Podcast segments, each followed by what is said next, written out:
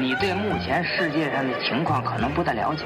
这外国人整天憋足了劲儿干嘛呀？不就上中国吃来了吗？当时我想到了我妈，我还想到了我们街道大妈，想到了我们那片断片民警，他们都对我是那么好，从不把我当坏人。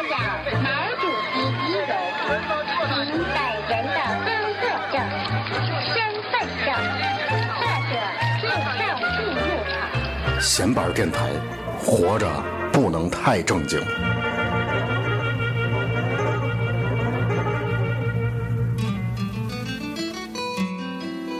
Some things in life are bad, they can really make you mad. Other things just make you swear and curse. When you're chewing on life's gristle, don't grumble, give a whistle. And this'll help things turn out for the best. And always look on the bright side of life. 寸草必争绿茵场，对手动作有点脏。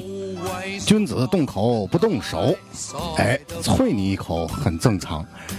各位朋友，大家好啊，我是头破，欢迎收听闲班电台的足球周刊啊，周是湖州的周。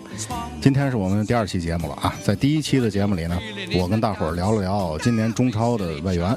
这个节目反馈啊，好多人跟我说，觉得你这节目啊不够刺激啊，不爆腾。天津人讲话爆腾不爆腾？那咱今天啊就改一改啊，咱聊点爆腾的。今天呢，咱说说足球场上的这个唾沫。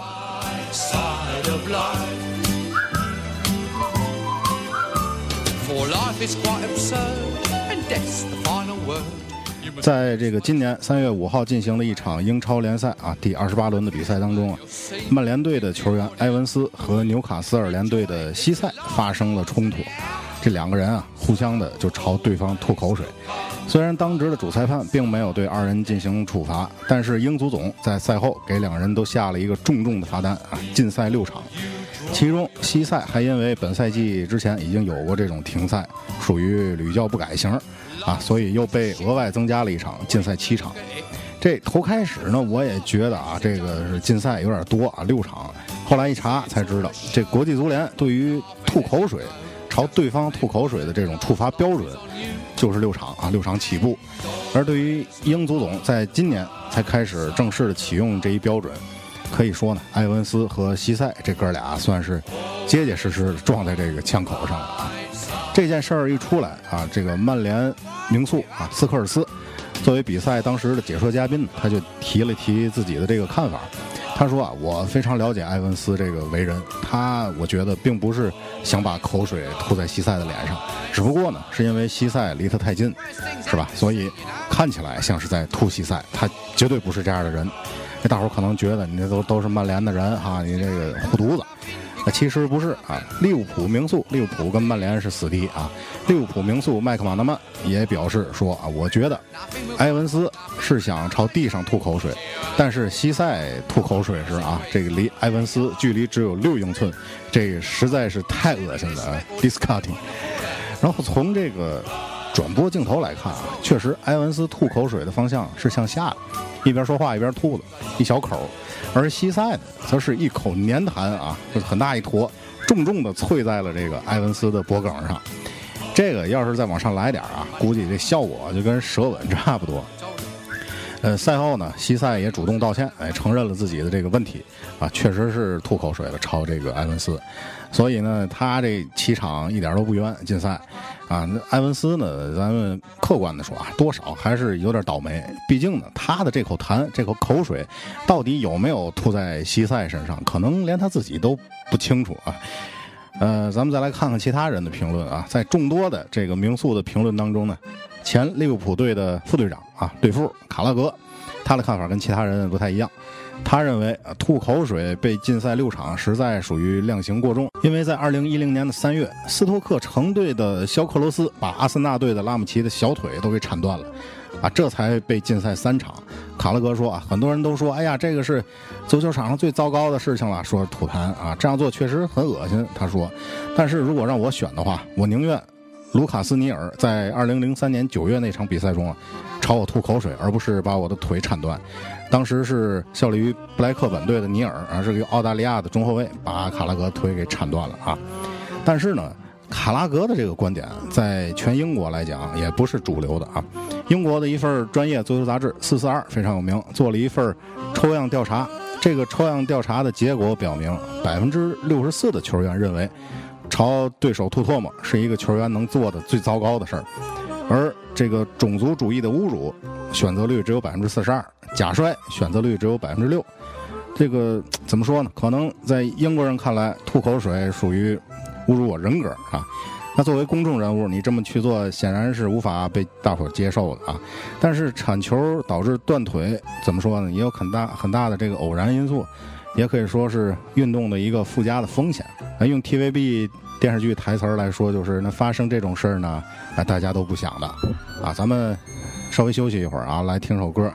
咱们一会儿啊，再来听完这首歌之后，聊聊足球史上那些更有名的啊、更著名的口水战啊。一会儿回来。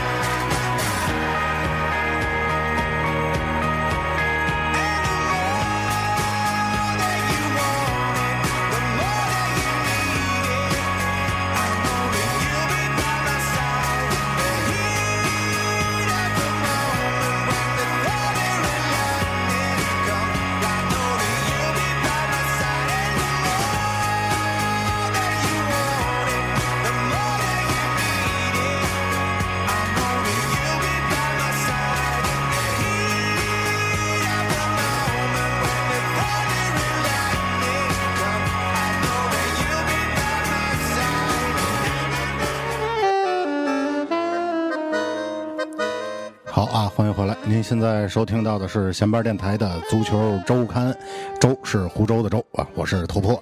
然后今咱们今天的主题啊，聊聊足球场上的唾沫啊、口水。刚才说了这个埃文斯跟西塞的事儿啊，是最近的一件事儿。然后咱们现在呢，说说足球场上的这个经典的互相吐口水事件。呃，提起最经典的啊，肯定是这个上点岁数的球迷都有印象啊。一九九零年世界杯，意大利之下，荷兰队的里杰卡尔德与沃勒尔啊俩人上演唾沫大战。在那场世界杯的八分之一决赛上，开场仅仅二十二分钟，德国队的前锋沃勒尔被荷兰队的里杰卡尔德就给踢急了，一个进攻，一个防守。随后呢，他一直在冲这个里杰卡尔德啊骂骂咧咧的啊，据说是用了这个种族歧视的这种语言。然后呢，这个荷兰人就朝沃勒尔的后脑勺啪啐了一口痰。沃勒尔当时十分震惊，是吧？但是裁判呢没看见，他就吃了一个哑巴亏。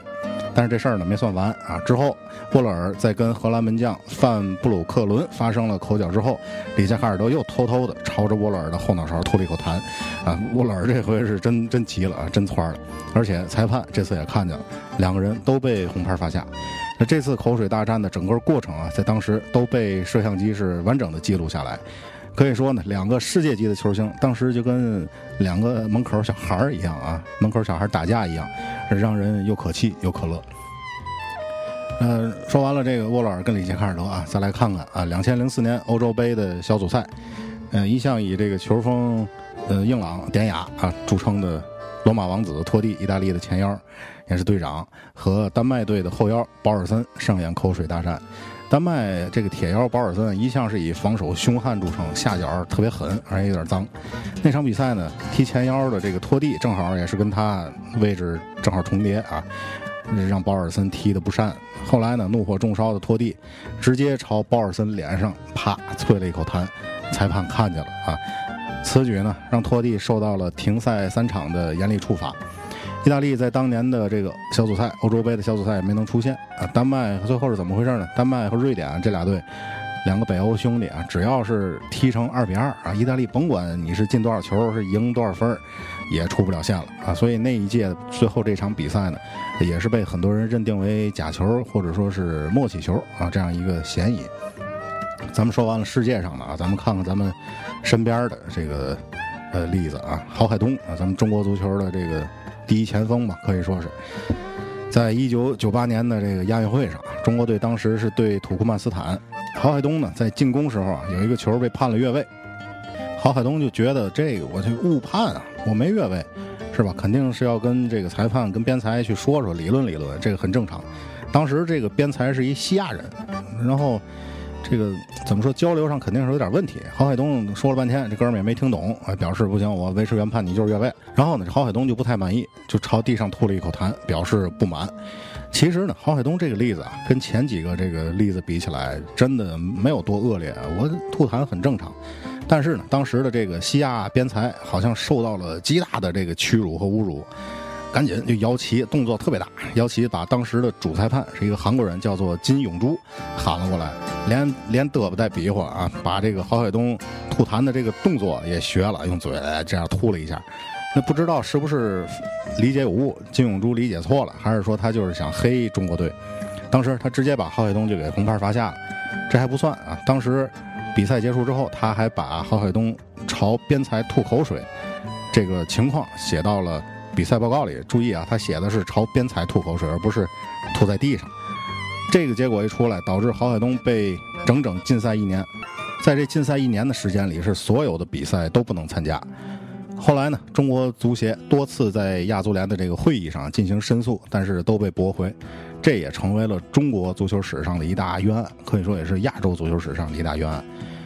那其实可以说啊，咱们刚才看了这几个例子，在足球比赛场上啊，朝对手或者裁判吐口水的情况其实挺少的啊。毕竟这种行为不仅肮脏，而且像刚才我说的很幼稚，就跟两个小屁孩打架一样，根本也没有。就是你要是真打的话，对吧？咱锁喉，是吧？咱动拳头，这个也算你爷们儿，是吧？一点也不霸气。这个不过这个话又说回来啊，那个很多人会问，为什么？足球运动员这么喜欢吐痰呢？啊，这么喜欢吐痰，在足球比赛转播里，大伙儿经常能看见这个球员吐痰。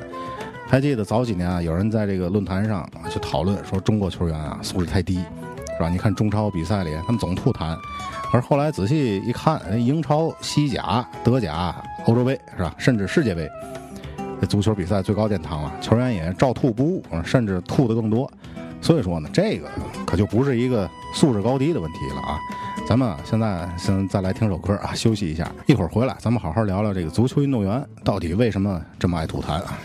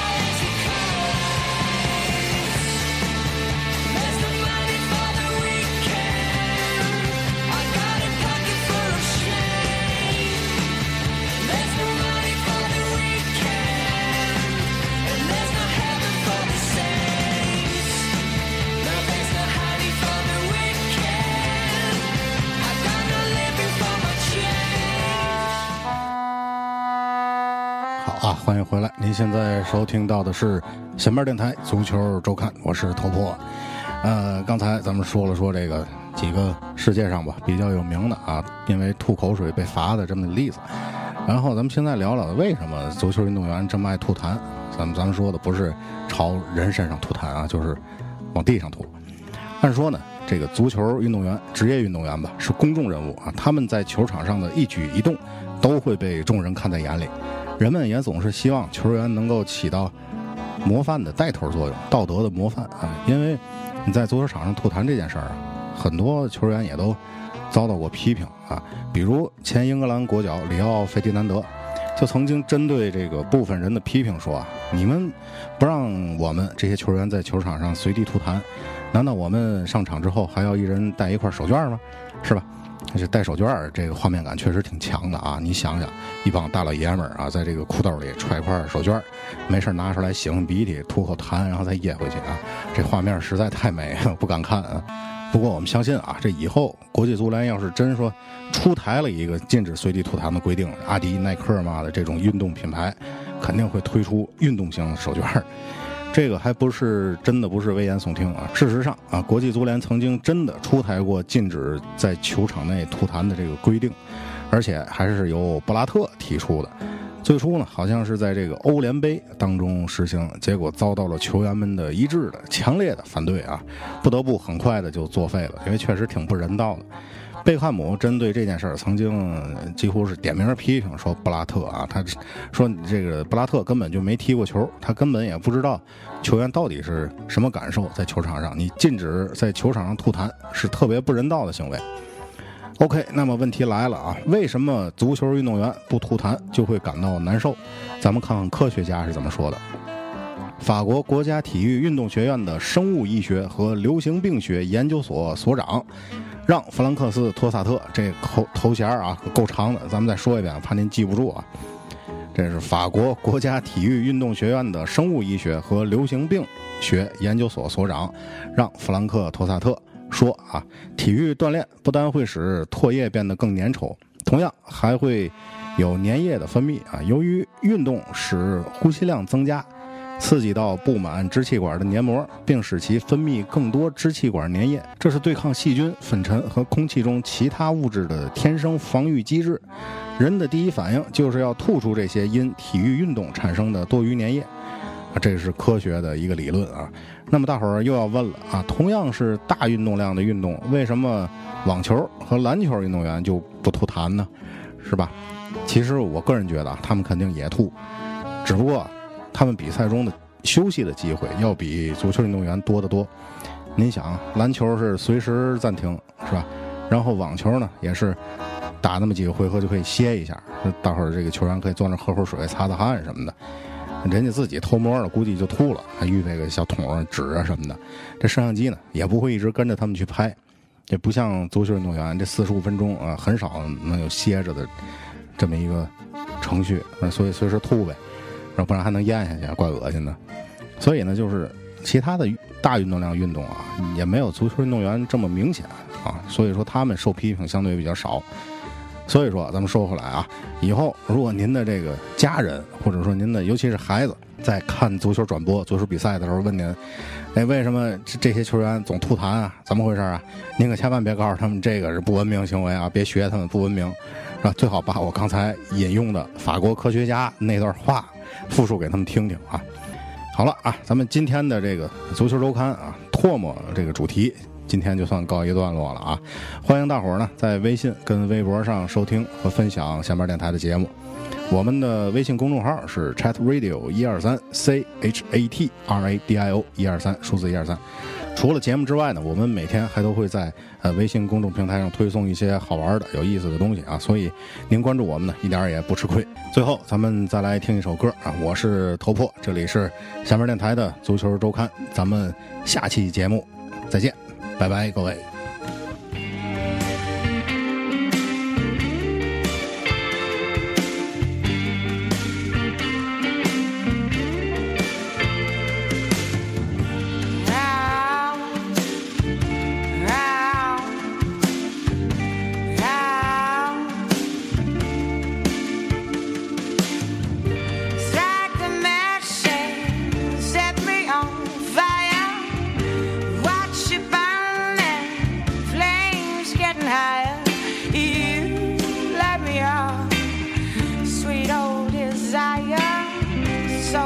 wish You come close to my fire.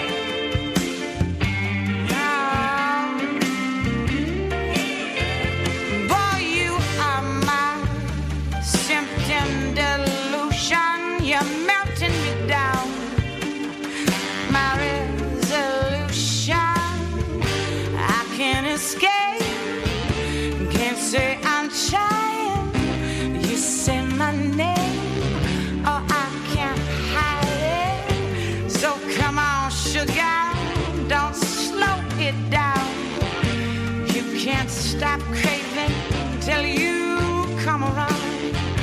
I can't deny it. I'm right here at home. My fever is